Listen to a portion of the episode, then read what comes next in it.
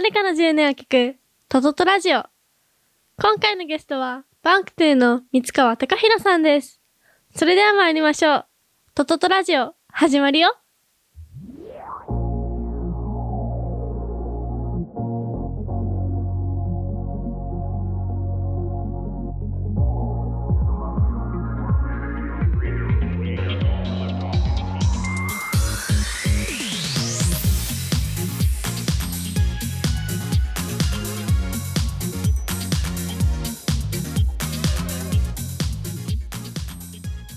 構じゃああれじゃないですか、うん。あのこの3つのうんうん。出来事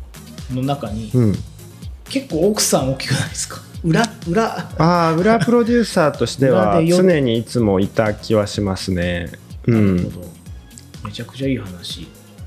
じゃあそんなバンクトゥというかもう三川隆弘さん。うん、肩書きは何になるんですか？肩書きは編集者っていう肩書きで一応やってるんですけど、結構複雑でうんうんその 複雑というかまずあの本業というかが、まあ、その編集者といっても多分ローカル系の編集者というかローカルメディアとかの編集をやっていてて、で会社の経営を一応してるんですよね。合同会社バンクトゥっていう、でそこがまあ今僕を除いて13人かないるんですけど編集者だけじゃなくてデザイナーとか、まあ、エンジニアもいるんでまあなんて言うんでしょうか難しいんですよ。変プロって言われる時もあったり、なんか例えば、うん。あの僕が三川さんを誰かにご紹介するときに、うんうん。まあ、バンクトゥで会社をやってますと。でこれは本当に申し訳ないですけど、うん。じゃあそこのその会社はどういう会社なのって例えば編集の会社とか編集プロダクションって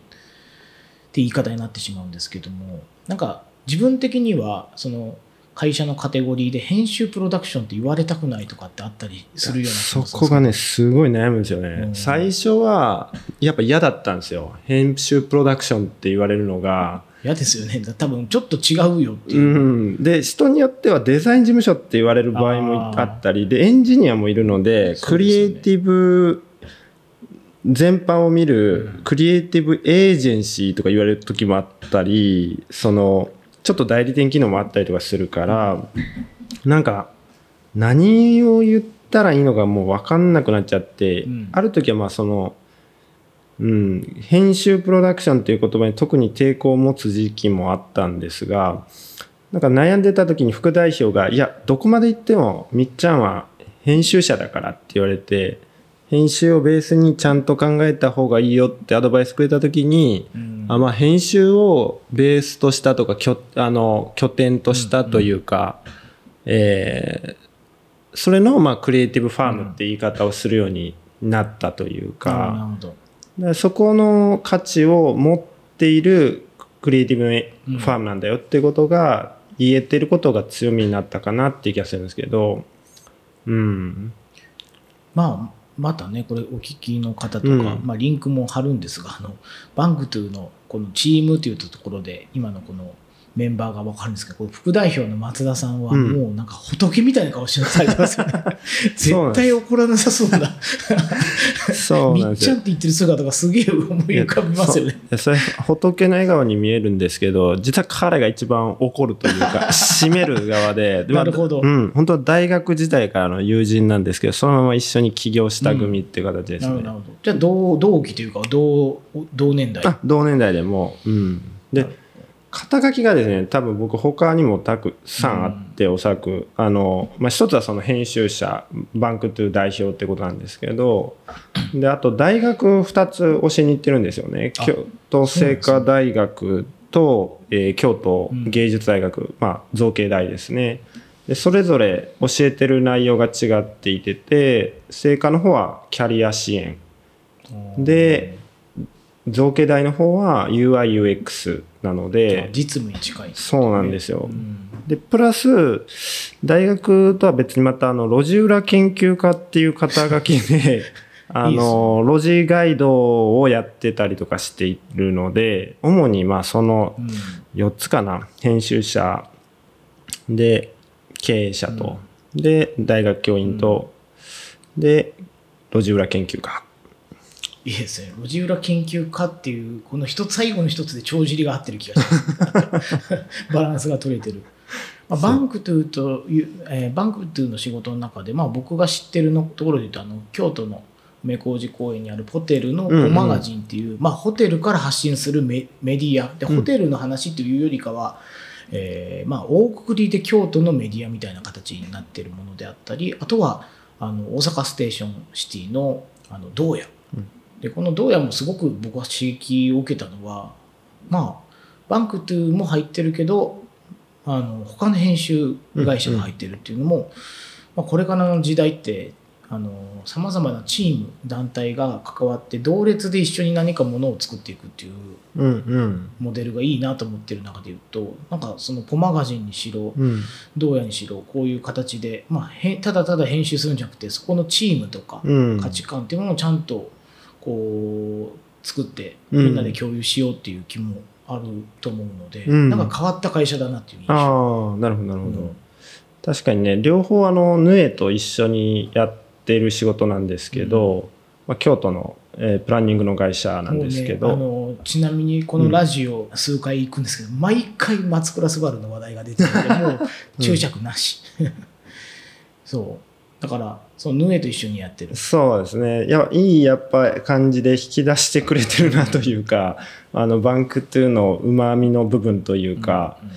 まあ、ポマガジンもあのどうやもうちとしては代表的な仕事の一つになるし、その編集でコンテンツも作ってるしデザインもやってるし、うん。エンジニアリングの部分にもちょっとストック数入れてるっていう意味では、なんか本当にバンクというの 3, 3, 3つのいい部分みたいなものの3面をうまくうん。使い切ってくれている仕事かなって気がしますね。そうですよね、うん。まあ、拝見いろいろ仕事する中で当然いろんなことができる中で言うと一番わかりやすくらしさで言うとそのお仕事がうん、ピックアップされるのかなと。うん、うん。ですね、まあ、編集って聞くと皆さんまあ雑誌とか、まあ、そういうものをイメージされるけども、まあ、ウェブサイトを作る自体も編集ですからね。ああそうですね。なんか、もちろん雑誌書籍も結構うちやってるんですよ、うん。あのデザインで受けたり編集から受けたりとかっていうのもあるんですけど、えっと、ウェブサイトで SNS もやってますし、であと街の編集というか、場作りの編集でも最近すごくやってるので、結構まあ、編集っていう思考とかノウハウみたいなものっていうのをいろんなメディアに展開したりとか、まあ、それぞれのメディアとか場で起こってるものをどう横で連結させるかっていうことにすごい興味があるので、うんまあちょっとそのいわゆる一般的なイメージのあの本の構成だけをチクチクやってるっていうタイプの編集者ではないかなって気がしますね。なるほど。うん、まあそこら辺もまた紐解いていけるかもしれないということで、じゃあ大テーマといいますか、うん。はい、それではまずこちらからということで10年間に起きた3つのことバンクトゥ、えー三川貴弘の「ロジとスケボーと琵琶湖へ」と。琵琶湖へ琵琶湖とじゃない琵琶湖へと。そうなんですね。最後はまあ GoTo というか GoTo 琵琶湖へ琵琶湖となんですよまず路地、まあ、先ほどの路地裏研究もされてる中で言うと路地っていうところがもうこの大きな一つとしてあうんると。うん、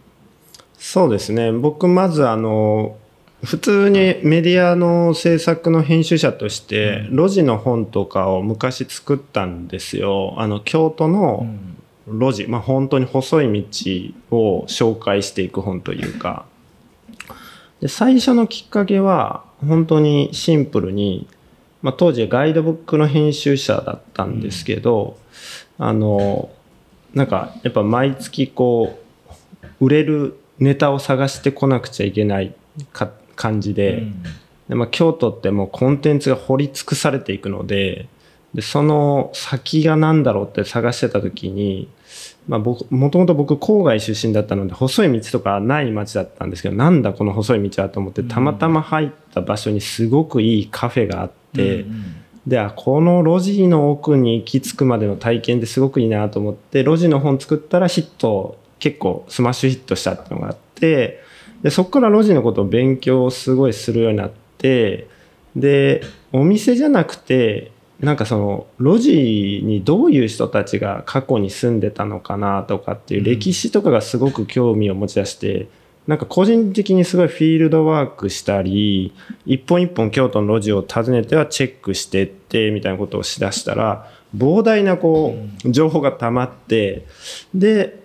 あの、京都のですね、マイマイ京都さんっていう、うん。あの、ブラタモリとかの企画とかをしている会社さんから、まあ、依頼受けて、路地裏ガイドやってもらえないかっていうことで、路地ツアーをし始めたっていうのが、一つ、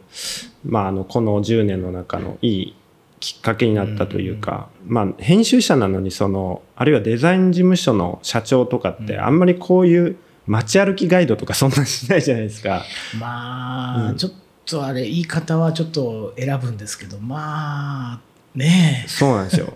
好んでって感じではないですよね。でそれがだけど逆にすごくハマっちゃって、うんなんか多分ハマった理由もいくつかあったんですけど一つはメディアでは表現できないものとか、あとは言っちゃダメなこととかがあって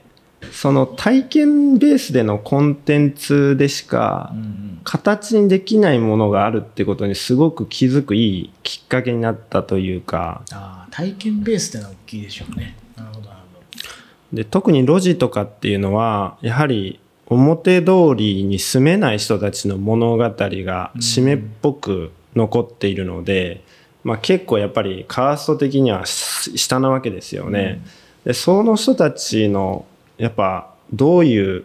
思い出とかどういう状況でその場所に住んでたとかっていう話ってやっぱ紙とかメディアで書くとどう考えてもあの発信できないものになっちゃう。ど。でそれを対面のん顔が見える関係性の中だったら伝えれることがあるっていうなんかその本当に情報を扱う編集者としてその出せる場というかメディアをもう一つ持てたみたいなのが結構大きかったなっていうのがありますね。なるほど。なんかあれですよね。路地裏っていうのはまた表と裏みたいなところで京都のその見えるところと見えないところのあの差かなと思うんですがこう見えないところに着目できたっていうのは、こうまあ編集の考え方にあの一つヒントをくれたんじゃないかなと思うんですけど、うんうんその路地裏的な考え方ってまあいろいろとお仕事されてる中でいうと今も割と息づいてたりするんですか、うん。昔からあったそういうとこ。あ路地がですか？あの路地裏が好きというか、まあ、路地裏が好きに急にならないと思うんですよ、うん。でそういう際なものというか裏側とかうん。見えないところとかを要はそこを体験してそこに価値づけするって編集じゃないですか、まさに。うんうんうん。そういうの昔から好きだったのとか、うん、それは好きになってったんだと思いますあね。ーそのもともとその編集者としては、あの、高校生の時に、あの、BMX っていう雑誌を読んでたん、あまあ、BMX っていうスポーツをやっていてて、まあ、ストリートスポーツというか、自転車で手すり滑ったりとか、壁走ったりするみたいな。で、その、ず専門誌が田舎の本屋さんが毎月自分のために取り寄せてくれていてて、で編集って面白いなと思ってそのまま編集が学べる大学に行ってで編集プロダクションというか京都の編集プロダクションに、えー行ったらやっぱりその町が持っているコンテンツというかポートフォリオがそのまま仕事になるので、やっぱりガイドブックを作るってことになって、まあ、最初は本当に本の作り方を覚えたかったので何でもよかったんですけどでただもともとやっぱりその BMX ってやっぱすごい都市を BMX ライダーって都市を見るわけですよね。スケーターもそうだと思うんですけどあーまあ、地形とかね、地形とか壁の角度とかどこが滑りやすそうとかっていう。だから都市に対する興味ってすごくあったっていうのもそのガイドブックと相性良かったのかなと思っていて、まあ、路地が気になるとか路地裏のスナックとか、ちょっと人があんまり価値を持たなそうなとか、うん、生きづらそうな場所とかに対してこう嗅覚を働かせるのが楽しいみたいなところっていうのがやっぱりその路地好きにシフトしていった感じあったのかなって気がしますけどね。そこのなんていうんですかディティールというのか気づきというのかというそのあこういう地形だから自分はこうこういうことやってみようとか、うん、こういう曲がりくねったところにここういう路地裏というか道があるみたいななんか見立てなのかそういうのが好きだったってことですねうん。昔から。そうですね、うん。好きだったと思いますね。街を見て自分で解釈するのが。うん。あじゃあそこからもう BMX 時代からうん、素養が。そうなんですよ。でバンクデーっていうやっぱ会社名もそもそもそういうところから来てるというか由来はバンクってあの土手って意味なんですよ、うんうんまあ斜面とか、でよくあの皆さんあの川辺とか歩くと治水のためとかにコンクリートとかでベターっとこう坂ができてたりとか、まあ本当バンクができてたりあるいは土砂が崩れないようにセメントを打ったりとかするじゃないですか。でああいうものが逆にスケーターとか BMX ライダーってジャンプ台になったりとかするっていうのが。発想でそのつまりあの世の中の一般的な人たちはあれを治水とかうん。土手を固めるためだけのものだと思ってるんだけどそうじゃない価値を与えてむしろそれで楽しもうっていうのが会社のコンセプトにあるっていう形なんですよ。なので非常にこう都市的なもともとあるものを別の見方を変えるとかハックするみたいなところに結構価値を置くのでなんか路地とかっていうのはすごくこうんうんうなんて言うんでしょうかね美味しい対象になるというかなるなるほど。見立て放題ですね。うんなるほど、なるほど。そうか。普通の人だったらこれなんじゃないとか、うん邪魔なものだなって言ったところに、自分なりにこう、価値というか解釈を与えるっていう楽しみが BMX とか、うん。路地の中にあるってことですね。そうですね。でまあそれは多分僕もそういう仕事してるんであ分かるっていうか快感になるんですけど、うん。それ見つけた瞬間ってすごく気持ちいいっていうかめちゃくちゃ気持ちいいです。脳がね脳内がもうなんか変な汁が出てる感じがするそう。でしかも時代も良かったんだと思うんですよ。こう Google マップみたいなものが現れて、あもうみんな ながるほど。その街のコンテンツにあの向き合える時代になったんですけど一方でそういうやっぱグローバル企業とかがやっぱ立ち入れない領域っていうのが、まあ、まさに路地みたいな対象としてあっうんてなるほど。本当にそういう何気ない細い入れない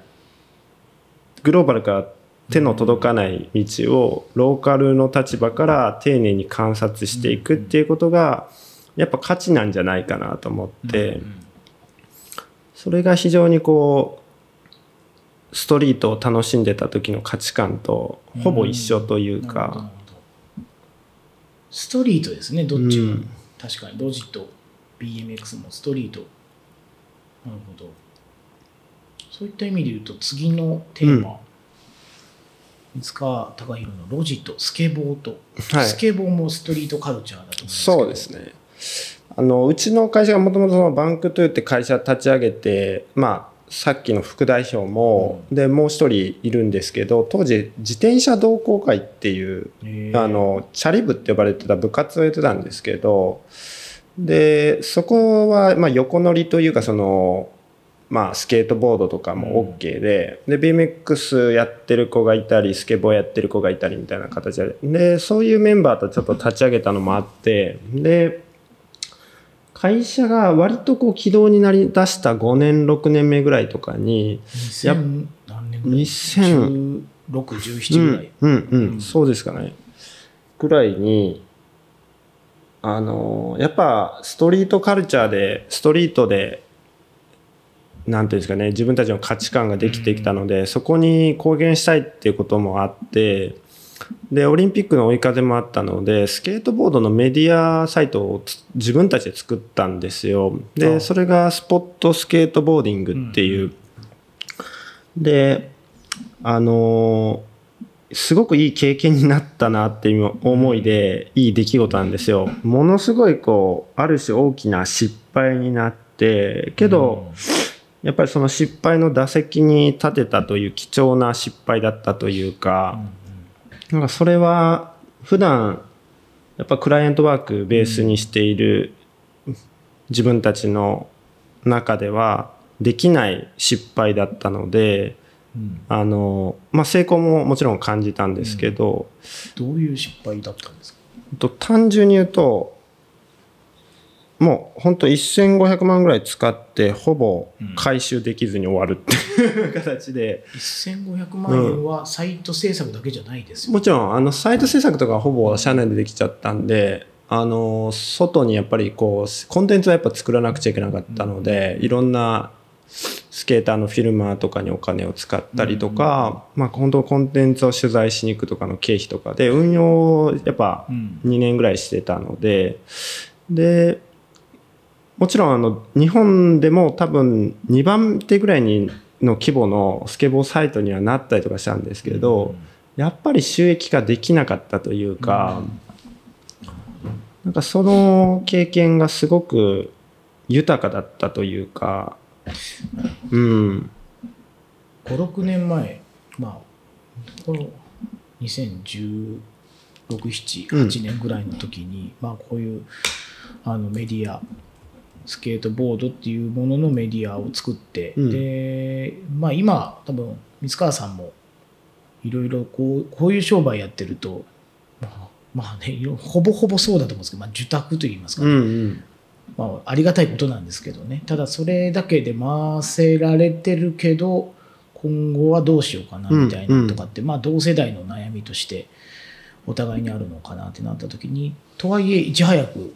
自社メディアというかこういうメディアを作ってまあそれを一つの事業としようというところででまあトライされてその失敗はあったなといったところなんですけどまあこれを経てというか今後何かこういう自社というか受託以外、まあ、新たな事業みたいなことっていうものの何か布石になってたりするんですかね？あめっちゃなってると思いますね。多分布石って意味ではまず一つはその技術的なトライがやっぱできる環境を自分たちで作っていくのはすごく重要だなと思っていなて、まあ、どうしてもクライアントワークだと、まあ、最終的にはお客さんのやっぱ要望の部分を叶えるために技術レベルを落としたりとかっていうことをしなくちゃいけないんですけど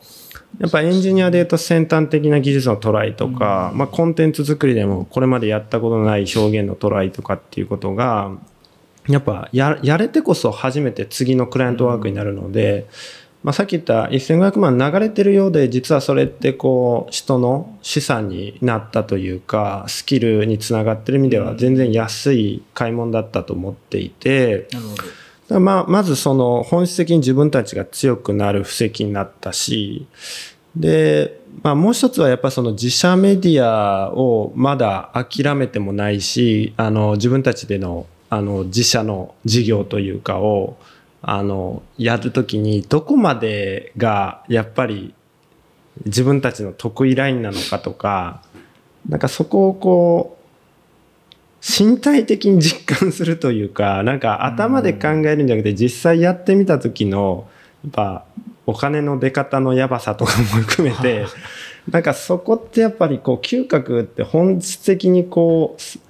体験してみないと分かんないっていうのがやっぱすごくリアルに実感できたっていうのが大きく次の布石になるのかなと思ってますけどね。うん。一回やってみてそこから変わっていくっていうのがベースだと思うので、うん。大体まあねあの一回やって大変だなと思って閉じるとか、うん。僕があの以前勤めていたその広告の制作会社はそれこそ1000何万円、うん。まあ、当時はポータルサイトブームというかもう過渡期過ぎてもう遅いんじゃないかって言ったところで、アートと音楽っていうねもうありがちなものを作ってで1000万ぐらいかけて作ってで立ち上げた瞬間に終えるっていう、そこでね、うんもう気持ちよくなって終わってしまうね。いやありがちなんですよ この業界のありがちで、まあ、花火を打ち上げたら終わってしまうという ところがあっていや本当に良くないなというか、まあ、そこで収益化ということも考えずあのやぶから棒に始めてるんでそうなるんですけど、まあ、でも今みたいな気づきと次のステップとしては体験したってことは大きいと。そうですね。だやっぱこう、スケボーとか BMX 過去にやってた身としても、うんこう、本当たとえ一つなんか技を決めるとかジャンプするとかでも、結構ビビっちゃって体がこわばっちゃうともう負けというかうん。失敗するみたいなのがあるなと思って、うん。まあ、メディアとか授業もすなんかその経験をこう教えてくれたというかこうスケボーメディアストリートカルチャーのなんか本質的なその体験みたいなものを授業でもう一回経験するみたいな形というかあやっぱうん派手にいかないと ダメだなというなるほど。うんなるほど。なるほど。今回その10年に起きた3つのことで、うんロジとスケボーとで、まあ、編集の考え方が、うんまあ、どう自分がこう見てきたものが、なんでしょうね、商商品というか、まあ、ロジっていう一つの、なんですかね、コンテンツといいますか、まあ、あんまコンテンツというとあれなんですが、そういうところに見立てることで編集になるっていう、編集の考え方がロジで、で、スケボーとの部分でいうと、まあ、自社での取り組みの、あの強度といいますかあの新しいことであったりとか、まあ、事業を創出する自体がそもそも新しいことかなと思うんですが、うん。まあ、その布石が一個このちょうど中間あのこれ言うの忘れてたんですが bank to も丸10年。うん。あそうなんこれ大事で トトトラジオなのにここ一番ピックアップしろって話なんですけど丸10年の中のちょうど中腹なところで、うん。あのスケボーメディアをやってで最後3つ目のと琵琶湖へと。うん。琵琶湖とじゃなくて琵琶湖へとと。そうですね。琵琶湖へと。これはまあ単純に僕は最近引っ越したっていう話なんですけどもともとその妻も滋賀県出身だったので、今いずれ琵琶湖の見える駅地下古民家に引っ越そうってことで、まあ、34年ぐらい物件探してやっと見つかってつい最近引っ越したってことなんですけどでこれは結構やっぱりあのつい最近の出来事なんですけど結構やっぱ影響力の大きい話というかやっぱバンクトゥっていう会社とか、まあ、自分自身の行動とか見てもそのやっぱり都市が持つポートフォリオが自分たちの仕事に与えてきた影響って大きいんですよ。うちとしだったらこう例えば京都だと観光さっき言ったポマガジンみたいな仕事であったり、えーそうだ京都行こうみたいなことをやってたりとか、まあ、そう観光っていうポートフォリオが一つあったりあるいは文化芸術うん。まあ、京都市京セラ美術館京都グラフィーであったりそういった、えー京都エクスペリメントであったり、まあ、そういったコンテンツの情報発信とかをあのサポートするっていうことをしてたのでやっぱその自分自身がどの都市に興味を持つのかとか、でそこの都市に住んでる人たちの住人の属性であったりとか町が持っているまあ産業であったり文化であったりっていうものがそのまま仕事に影響するって意味では、やっぱシンプルな移住なんですけど、うん結構もう仕事にも影響が出てきてるなっていう気がしたりしてますね。なるほどやっぱりこういきなりそこで滋賀県というか地元とか、まあ、琵琶湖周辺でこういうことをやるよりかは、まあ、いろんなこう京都とか街を体験した上で戻ってくる方がやっぱりこうさっきのその仕事のこの蓄積じゃないですけど、うん。できることとかやっぱりこう編集のこう視点力じゃないですけどもう磨かれて戻ってくるのとではまたその琵琶湖とかここら辺のあの面白いところの見方が全然また変わるというか、うん。その感度も高いんじゃないかなって。いや本当そうだと思いますね。まあ、ある種こう、まあ、し滋賀のローカルプレイヤーとはもう余白しかないって言ってるんですけど、うんやっぱ、まあ、京都とかやっぱ本当プレイヤーが多いので、うんあのやっぱちょっとそのねそこの戦いになってしまうんですけど全くないのであの全くないんですようん、全くないと思いますね。ある種こうライバルらしいライバルもない中で何をするのかっていうのを自分たちで指針作っていくみたいな楽しみがやっぱあるし、うん。で、あとやっぱ圧倒的なその環境の良さをどう事業ともうちょっとコラボさせていくか。まあ、全然社員にも言ってるんですけど、もう滋賀の方に拠点を移動させようと思ってるんですよ。で、いい場所があれば。うんうんでもちろん京都でも多分サテライト的な場所は置くと思うんですけど、やっぱその琵琶湖の湖畔とこの余った保養所とかでもう事務所スペースを作ってしまった方がすげえいい労働環境を作れるんじゃないかなと思ったりとかしていてて、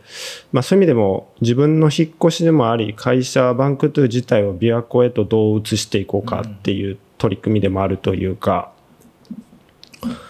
であの10年っていう話だったんで10年前何の話したかなと思ってその副代表とほんまにこう会社作るってなった時にマンションでほんと小さいマンションの一室で子供のこううん落書きをするノートに副副代表がこれになんか書けとやりたいことを3つ書けって言われおて3つ。で3つかけ。3つ書くうちの2つ忘れてしまったんですけど1個だけ覚えてるのが会社をうん。琵琶湖の古城に作りたいって書いたんですよ。で予言してるですそう。だからバンクトゥって結局何だったのかなって思うと10年考えて単純に会社の理念の中にうん。琵琶湖へと移動していくっていうだけのこう生命体というか。なるほど。オチが決まってたんですね。な なんかるほど。クリエイティブとかで社会をこうしたいとかっていうのはもうもはやもはやそれあのなくて。なんかそれはまあクライアントごとにはありますけども、単純にその運動体としては京都でう生まれてうん琵琶湖のそばに移動していくっていう生命体なんだなと思うと。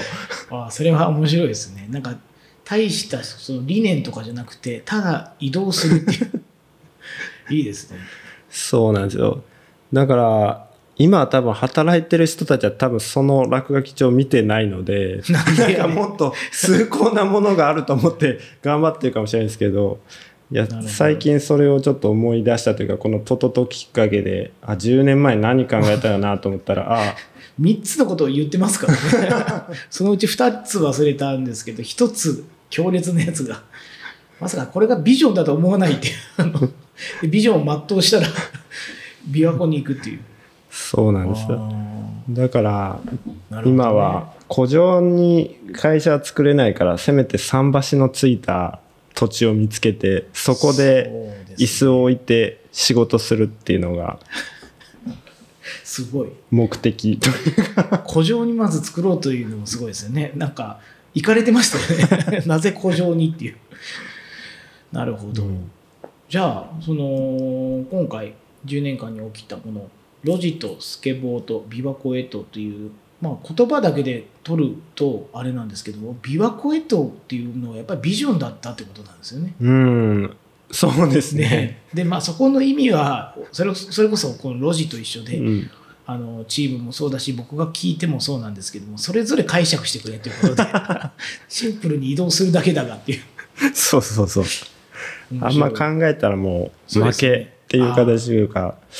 でもなんかその余白があるのが三川さんらしいというか、そのなんかカチッと決めないその面白さ、うん。路地裏もこう見立てたらダーティーだけど優しさと捉える人もいれば、あのーなんかこう面白いサブカルと捉える人もいればっていうところでいいんじゃないっていうところに言うと、うん。ロロこのビバコエットっていうのはもうまさにどう捉えてもいいっていう。移住と捉えてもいいし。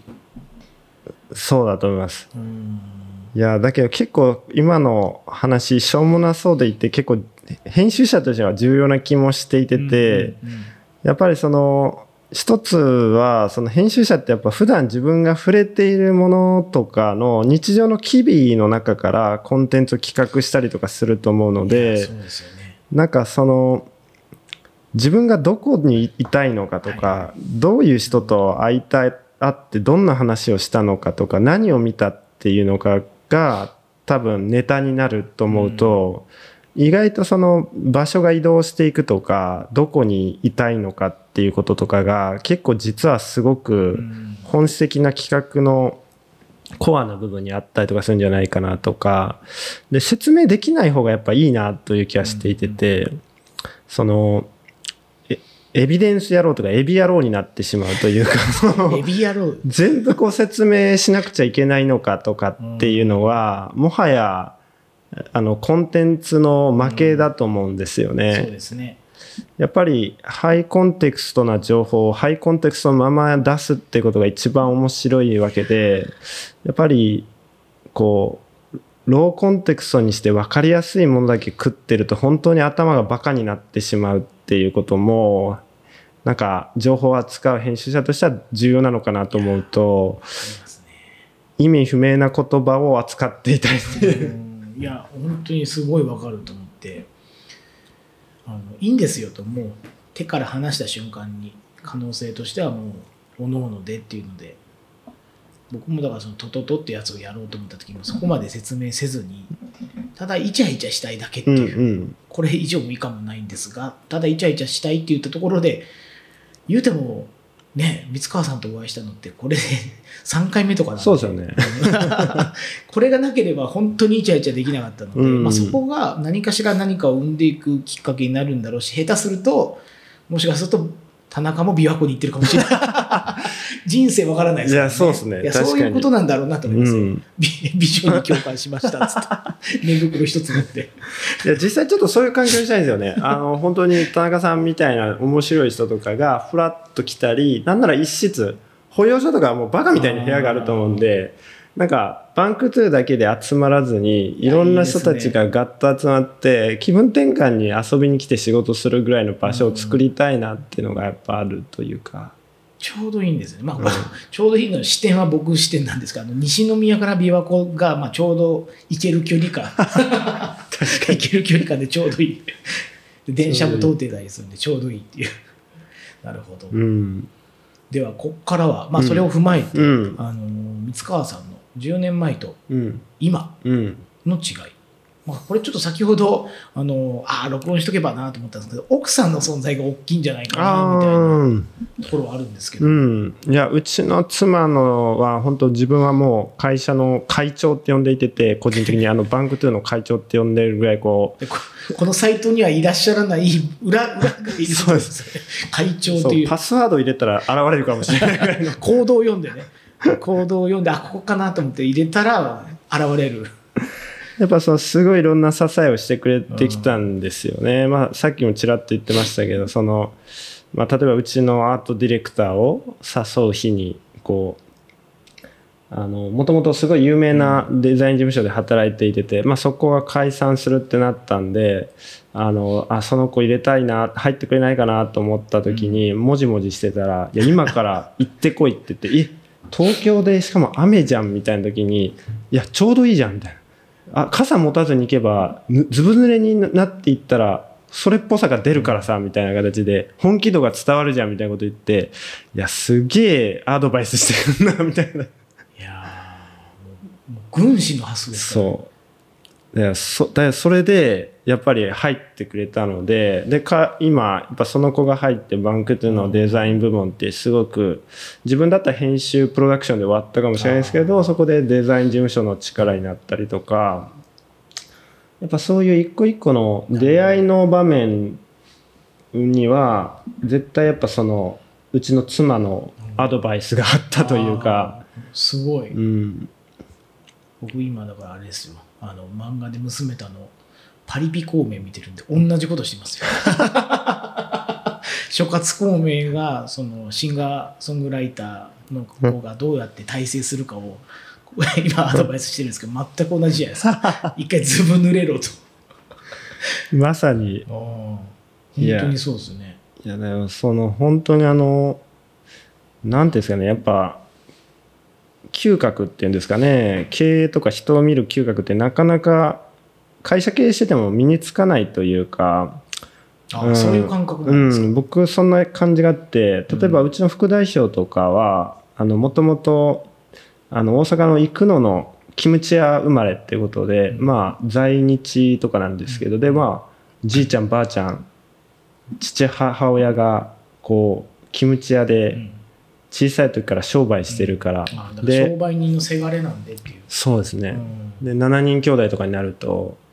やっぱりこうお金に対する嗅覚とかやっぱ全然違うなと思っていて僕とかまあ普通の中流育ちだったんで親父サラリーマンとかになるとその経営の才覚とかってやっぱりそういう才能みたいな開花するタイミングとかってやっぱなかったなと思っていてそういうなんかやっぱ個別それぞれの人の持っている人生の本当ポートフォリオみたいなものの集積で会社がやっぱ出来上がってきたのも面白いなっていうのはこのなるほど。10年の感じですよね。その裏にはうん、軍師が、いっぱいいると。いやなんかこのクリエイティブの会社なのでまあルックとしてはもう解き明かしの言葉としてはもう一つしかなくておしゃれですねとかになっちゃうんですけど、まあおしゃれで最先端ですねとかってまあ泥臭さとか汗臭さって見えないじゃないですか、うんうんめちゃくちゃ泥臭いしうちはもう泥臭さ、どぶ板、どぶ板か。もですけど。もうすごいっすよ。で、だからやっぱね、結果残すって言われるんですよ。あの、これめちゃくちゃ、あの、う言われて嬉しかったことなんですけど、つい最近そのロフトワークとか、まあうん。同業の会社のスタッフの人から、まあやっぱその他のクリエイティブの会社とかってこう、100の仕事があったら99の死骸があって、1個できたうまくいったやつをうん声高に言うけど、 bank to はほとんど死なせないっすよね、みたいなこと言われて、多分うち本当にこう、100の仕事があったら、90は結果を出す。で、10は死ぬかもしれない。それはたまたま相性が悪かったりとかってなるんですけど、でそれ何がそれを支えてるのかなって思ったら、やっぱむちゃくちゃ泥臭くて、うん。あの、みんな人格者で、うん付き合い続けるというかその会社もそうだと思うんですけどやっぱ失敗はするじゃないですかどう考えても。だから成功するまでやるっていう泥臭さが身についてる感じっていうのがやっぱ10年やってこれた本質的なところというか粘り強さみたいなのがうん。成功するまでやり続けることって、まあ多分ねいろんなこう職種によって何してるかがわからないかなと思うんですけどどどういうことをされてたりしますか？いや、あんまりかっこいいこととかはやっぱやろうとしないとか、なんか地頭で普通に考えたら一番これが結果に出るだろうっていうところまでやっぱ突き詰めて話すとか、なんか別にクライアントがかっこいい求めててもかっこいいものをあえて作らなくて、いやここに今絶対資本やっぱり注入させなくちゃいけないだろうっていうことを考えるとやっぱ本質的な課題をやっぱりうん。こっち側から発見してでそれを説得するというか、まあ、ここが大変なんだと思うんですけど、でちゃんと実装までやるというか計画だけでやっぱ終わっちゃダメなので。で僕らはやっぱそれをコンテンツデザインエンジニアリングっていう、まあ、現場の川下もちゃんと作るっていうところまで徹底的にやるっていうところで、まあ、それがやっぱりうん良かったのかな。だからめちゃくちゃなんかかっこいい仕事とかってうちないんですよね。別になんかこれがすごいデザインとして賞を取ったとかいけてるとかなくてだけどそこでずっとやってきた畑だったというかまあ僕も副代表の増田も別々なんかすごいこうおしゃれなプロダクションにいたとか大きい賞を取ったとかっていう経験がなかったので、むしろローカルの中で本当に泥臭い仕事をやってたっていう経験がやっぱりうんそっちにつながってんのかなと思ったりとかしますね。うんうんなるほど。まあ実装に注力ししようというかなぜそこに目が向いてるのかなと思ってて。でそれってまあこうこういうねクリエイティブとかデザインの会社ってまあ表層なもんというか、うんうん。先ほどあのあの1000万のポータルサイトを立ち上げて終わるみたいなもんって別に笑い話じゃなくて、うん。結構ある話だなと。でそれは自社だけじゃなくてクライアントワークでもあり得ることだなってなった時に、まあ、実装、まあ、つまりはちゃんと動くようにするとか、まあ、その先に言うと運用というかちゃんと収益が回るとか経済が回るようにとか、うんうん。これはでも、えっと、意識してないとできないことかなと思うんですけど、何かこう自身の中でなぜ実装を重要視しようかなって。うーん。そうですね。や,、うん、いやめっちゃシンプルに使われてなんぼっていうところがあるのにうん。なんか見た目だけの何かで終わるっていうのすごい嫌なんですよね。うん。うん。でそれは、うん、やっぱりなんだろうな。うん、やっぱ恥ずかしいことしたくないっていう基本的にマインドとしてあるのかなって気がします。結構大事だなと思って、うん。その自分のかっこいいこととかっこ悪いことって見てくれとかじゃなくて何か機能しないものを世に出すみたいうんな、うん。それは絶対的にかっこ悪いことだからやらないっていうのは、まあ、事業事業というか事業者にとって結構重要なことかなと思うんですね。それはやらないっていうそこにさっきの評価じゃないですけどもこう死なせないというか、うん。そういうものがまあ評価として出てくるんだろうと思うんですけどご自身のそういうあの見てくれだけじゃなくてちゃんとこう動いての生き残っていくものを作るみたいなことに関してそれをやらないとかっこ悪いよねっていう、シンプルにそれだけっていう。う、ん。でもそれが周りに広がってきてるという。うんうん。そうですね、そういうカルチャーは社内にちゃんとあるなって気がしますね。ちなみに、まあ、13人。うんうん。あのこうやって少人数に見えて結構クリエイティブの会社の13人を回すって結構大変だなと思うんですけども、目線合わせていつもどうされてたりするんですか？いやそこはね やっぱりマネジメントとかいう言葉じゃないんだと思うんですよ、うん。つまり1対1の人間のコミュニケーションのにも尽きるというかでそれがやっぱ特にうちの副代表とかやっぱうまいというか。だからそのルルールとか何か答えのあるもんじゃなくて常に状況も変わるので、でそれが見れる最大の範囲でこの会社を終えたいなと思ってるんですよね。つまり25人が最大どう考えても15人から25人ってこの bank to っていう会社をやっぱ終わらせなくちゃいけないんじゃないかなと思っていて、まあ、その本人の生活の状況とかあるいはそのか先の家族が見えるぐらいの規模にしとかないと今のようななんて言うんですかね質のいい仕事って言ったらあれなんですけど、まあ、自分たちもやりたいしコミットしたいと思える仕事をやりながら最大限のパワーを出せる状況というか、まあ、マンパワーも一つのパワーなんだと思うのでやっぱその目線合わせが本当にできる規模じゃないとバンク2はやっぱ成立しないなと思うのでそのいさっき言った美学がギリギリ貫ける人数ってどこにあるのかなっていうふうに見てるかなっていう気がします。でも10今の13ですら、まあ、下手すると3人ですら難しいかもと思ったところで、この社員の方々とかと何かいつも話されたりとか何かを一緒にこうやられたりとかってするんですか？しますします。あのただ結構やっぱね個人に任せるようにしていてて、うん。やっぱ最強の状況ってのはやっぱゲリラ戦だと思ってるんですよ、うん。つまり森の中にいて周りの環境が見えなくなって一人になって戦わなくちゃいけないっていう。で平原が見えていて指揮官の命令のもとに動く団団体って組織ってすごい弱いと思っていてやっぱ個人で判断して個人で責任が取れるっていう状況をどう作ってあげるかっていうのがすごい重要でで僕も松田はもともと京都精華大学出身なんですけど大学の理念が自由自治だったんですよ。だからこれを自由自治なんですそうなんですよ。普通の大学ってあの大学の理念とかを学生が話すとかないと思うんですけど今もそうなんですか？自由自治のままなんですか？まあまあですね。すごい。でそれはやっぱりあの当時も学生同士がやっぱ自由自治自由自治ってことを言ってたんですよね。その本質的に学生に降りている理念というかつまり何やってもいいよと。自分で責任取るんだったらっていうことなんですよね。だからそれを結構言うようにしていてていや自分で決断したらいいじゃないかと。ただ責任は取れよっていうことで責任は取れないんだったらやるなっていうことだと思うんですけどそれをやっぱり鍛えていかないとやっぱ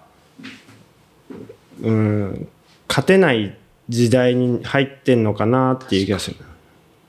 勝て勝つっていうのもちょっと変かもしれないけど。もそうこの勝ち筋をちゃんと見極めてそれにベットできるかだと思うので、それの目が目が濁らないんじゃないですけどもやっぱゲリラ戦というかそもそもそんなあのあのなんですかこうフレームワークとかは世の中ないじゃないですか、うん。もう常にあのゲリラ戦というか急にこう舞台に立つみたいなもなるほどな。じゃあ理念としてはもう京都精華大学の自由自治。これがもうずっとご自身というかあの bank to の礎になってて。うん。はやっぱ影響は大きかったと思いますね。その bank to の理念単体で言えばさっき言った土手になると思うので、つまりき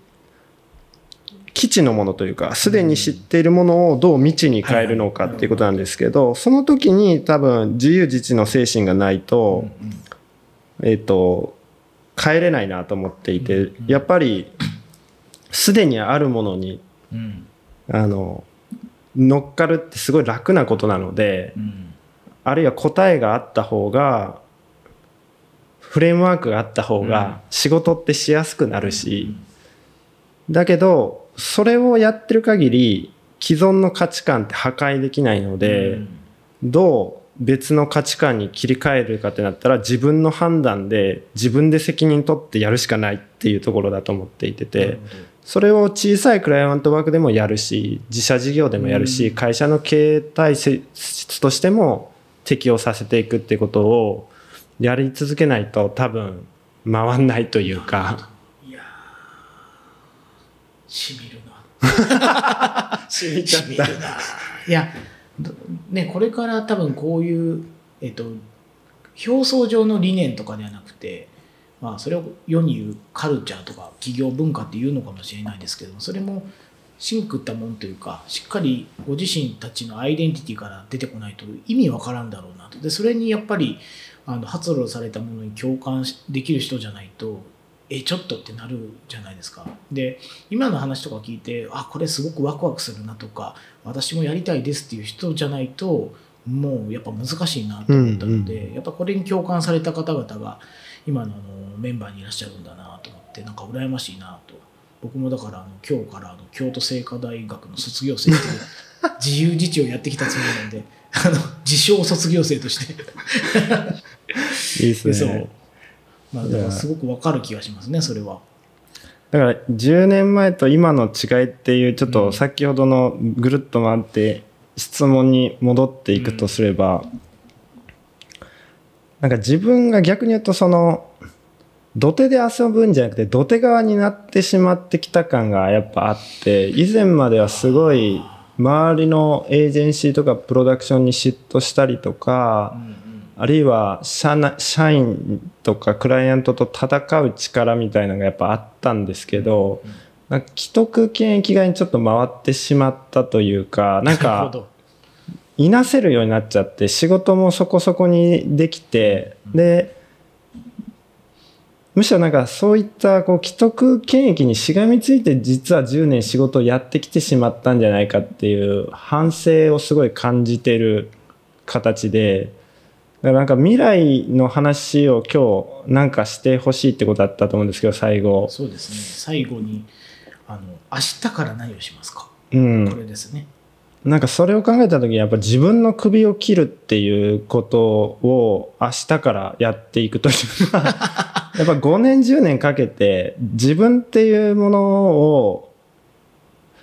もうなくしてしまった bank to にした方がうんあの新しい世代が芽を出しやすくなってやっぱ上の世代がこういいる限りはうん。うん、何かねこう権力関係みたいなのがやっぱできちゃってるのであの最もさっき言ってたことから遠ざかってしまうなだか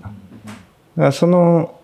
自分が作った既得権益バンクって言って小さな会社なんですけどその中にもあるものを一掃して 自分もろとも爆破させてそれでもやりたいっていう人がいればやっぱ継いでいくみたいな形ができた時にこれがこのカルチャーがいい形で好転して継がれていくのかなと思ったり、うん。まあこれがちょっと押し付けになったらダメなのでやりたい人がいればって形なんですけどね。うん。なるほど。明日から何をするか。自分の首を切るそうかそういう気持ちなんですうね、ん、今そこに一番興味があるというかそれはなんでかって考えた時にどうやって社員を5060になった時に食べさせるかってことを真剣に考えた時に出てきた結論なんですよね。そこはあれなんですね。自由自治じゃないんですね、うおのおのん、あの食いぶちは自分たちでじゃなくて bank to でちゃんとそれが提供できるようには考えてるそこが多分僕のねじれですね。あの完全にねじれてるところで、あのもはや正社員雇用とかっていうのこそが既得権益だと思っていて、日本しかないようなルールでそれでは立ち行かなくなってるんだけどそにそこにしがみつこうとしている自分の発想があるんですよね。つまり、社員を安全に暮らさせたいっていうおごりというかそれが数十年にわたって責任を持とうとしてしまうんですけど そのおごりごとぶっ放さないと多分この組織はそもそも機能しなくなるだろうなと思っていてやはりこう若さゆえのクリエイティブであったりアイディアであったり行動力みたいなものが失われていく時に今のこの10年ってすごくいい時期だったなと思うんですよね。何もないところから上がっていくだけなんで。なるほどなるほど今はやっぱり土台がある程度できちゃったのでそれを守ろうとしてしまったりとかあのそこに居座ろうとするっていう発想自体がもはや終わりの始まりという あそれはすごくなんか身をつまされるというか、まあ、10年ってまあ年をあの考えたら今の今までの10年ってまあ若若いので体力とか。あの精神的なものもあるんですけど、まあ、次の10年は非常に厳しい戦いになるだろうなと思うものの今一つあの切り口が見えたなと思うのはまさになんか10年やってくると、まあ、自分自身が固まっちゃうので、まあ、これでいいだろうというかそこからでも逸脱しないとあの横ばいも難しくなるだろうってことだと思うんですね。つまりあの今までと同じだったらあの右肩下がりになるっていうのは当然体力も感性も鈍るんで。なるほど。だからちょっとそこの意識を僕もだ明日から同じですよね。首を切ろう形ラボ爆破ですね。まあそこは僕の場合はもうそれをならないようにとにかくあの自分を出さないというかいろんなチームに属すっていうのはもうあ意識してるんです。それはいいですね。あの一人ぼっちであのいたくないので、うん。それこそあの宝塚にあるサシっていう会社にもうずっぽりはまったりとか、うん。これここからもう bank to にずっぽり。bank to の田中です。自由自治を学んできた田中です。あそうそう。京都精華大学出身。バンクトゥ所属田中ですということで生きていければと思いました。まあでもそうしないとなんか成長というか自分の思考だけで経験だけで仕事をすると限界あるなとは思うんうんですよ、うんあのなんか古いって思われてしまうだろうしそれはちょっと怖いですねそうなんです。だかから思った以上に10年でいい組織になっちゃったんですよね。自分が思ってたより、めちゃくちゃいい人たちが集まって、恐ろしいぐらい愛すべき対象が生まれちゃったので、それをどう持続させてあげようかなと思った時に、自分がそこから既得権を取っていくってことはすごい簡単で、うんうん。この10年20年それでやっていけるんですけどそれをやっちゃうと多分失われるものが多すぎるので自分からやっぱり爆破していかないと この対象は機能しなくなるというか。まあこれはまあ通常の企業とか中小企業でやられてる事業承継でみたいなもんかなと思うんですよね。代替わりをある段階でしないとあのリフレッシュができないというか体制としてもきつくなるだろうというところがあるので、まあ、それが10年は短いか長いかが分かんないですけどね、うんうんっていうのがあるんですけど、まあ、ご自身としては爆破した方がいいと。うんあのこれもエビ野郎からの発想でいくと エビデンス野郎からの発想でいくと エビ野郎に何かされたのかされたのかなっていうぐらい口調が若干荒くなる エビ野郎。エビ野郎からの発想でいくと中小企業のなんかハクションみたいなのがあってはいはい。えっと、会社を引き継ぐのにどれぐらいの時間がかかりましたかっていうアンケートで、5年から10年って書いてるんですよね、みんな。で、さらに何歳の時に引き継ぎたかったですかっていうのに、43歳までに引き継ぎたかったとか、平均でね。で、え実際引き継げたのは51とかって平均データで出ていてで僕今37、8でここから5年かかったとしても43だと思うとあ今から明日からスタートしてもやっとギリギリ平均に間に合うからっていうあのそこはちょっとエビ野郎になってしまうって感じ。まあそこは習うと、うん。そうかじゃあここから爆破うん、爆破に向けてののカウントダウンが。カウントダウンで 一生懸命こなるほど。でもそれは会社をもし生き物として捉えるんだったらまあ大事なことかってことですよね、なるほど。というわけで10年振り返りましたがけまあ当初ねこの3つの党どうしようかなみたいなところでうん。お伺いをね、どうあのした時でもまあなんかキーワードだけかなと思ったっていう話もあったんですけどまあお聞きするとやっぱりあの布石をちゃんと打ってでこの10年前と今の違いからそしてあの爆破まで ちゃんとあのそれこそ編集だなと思いましたよ。うさすが。会社自体も。あの水川さん自体が生き方が、ああ生き方のうんね編集的だなと思いましたすごく面白いというかあのしかし僕やっぱコピーライターなので、うんうん。編集者になれないあのなんですかコンプレックスがすごくあるんですよ。いやいやいやあの考え方がやっぱ、うん。もうこっちのいわゆるコピーライターと編集って真逆うん。で、あの編集の方々ってこうさっきおっしゃってたこう体験して積み上げていくじゃないですか。僕らトップダウンでうん。概念的なものを掴んでそこから下ろしていって、下にこうどんどん降りていくような発想がベースかなと思ってたので確かに。そっちになりたかったっていう そっちの方が性に合ってるなっていう感じがするので、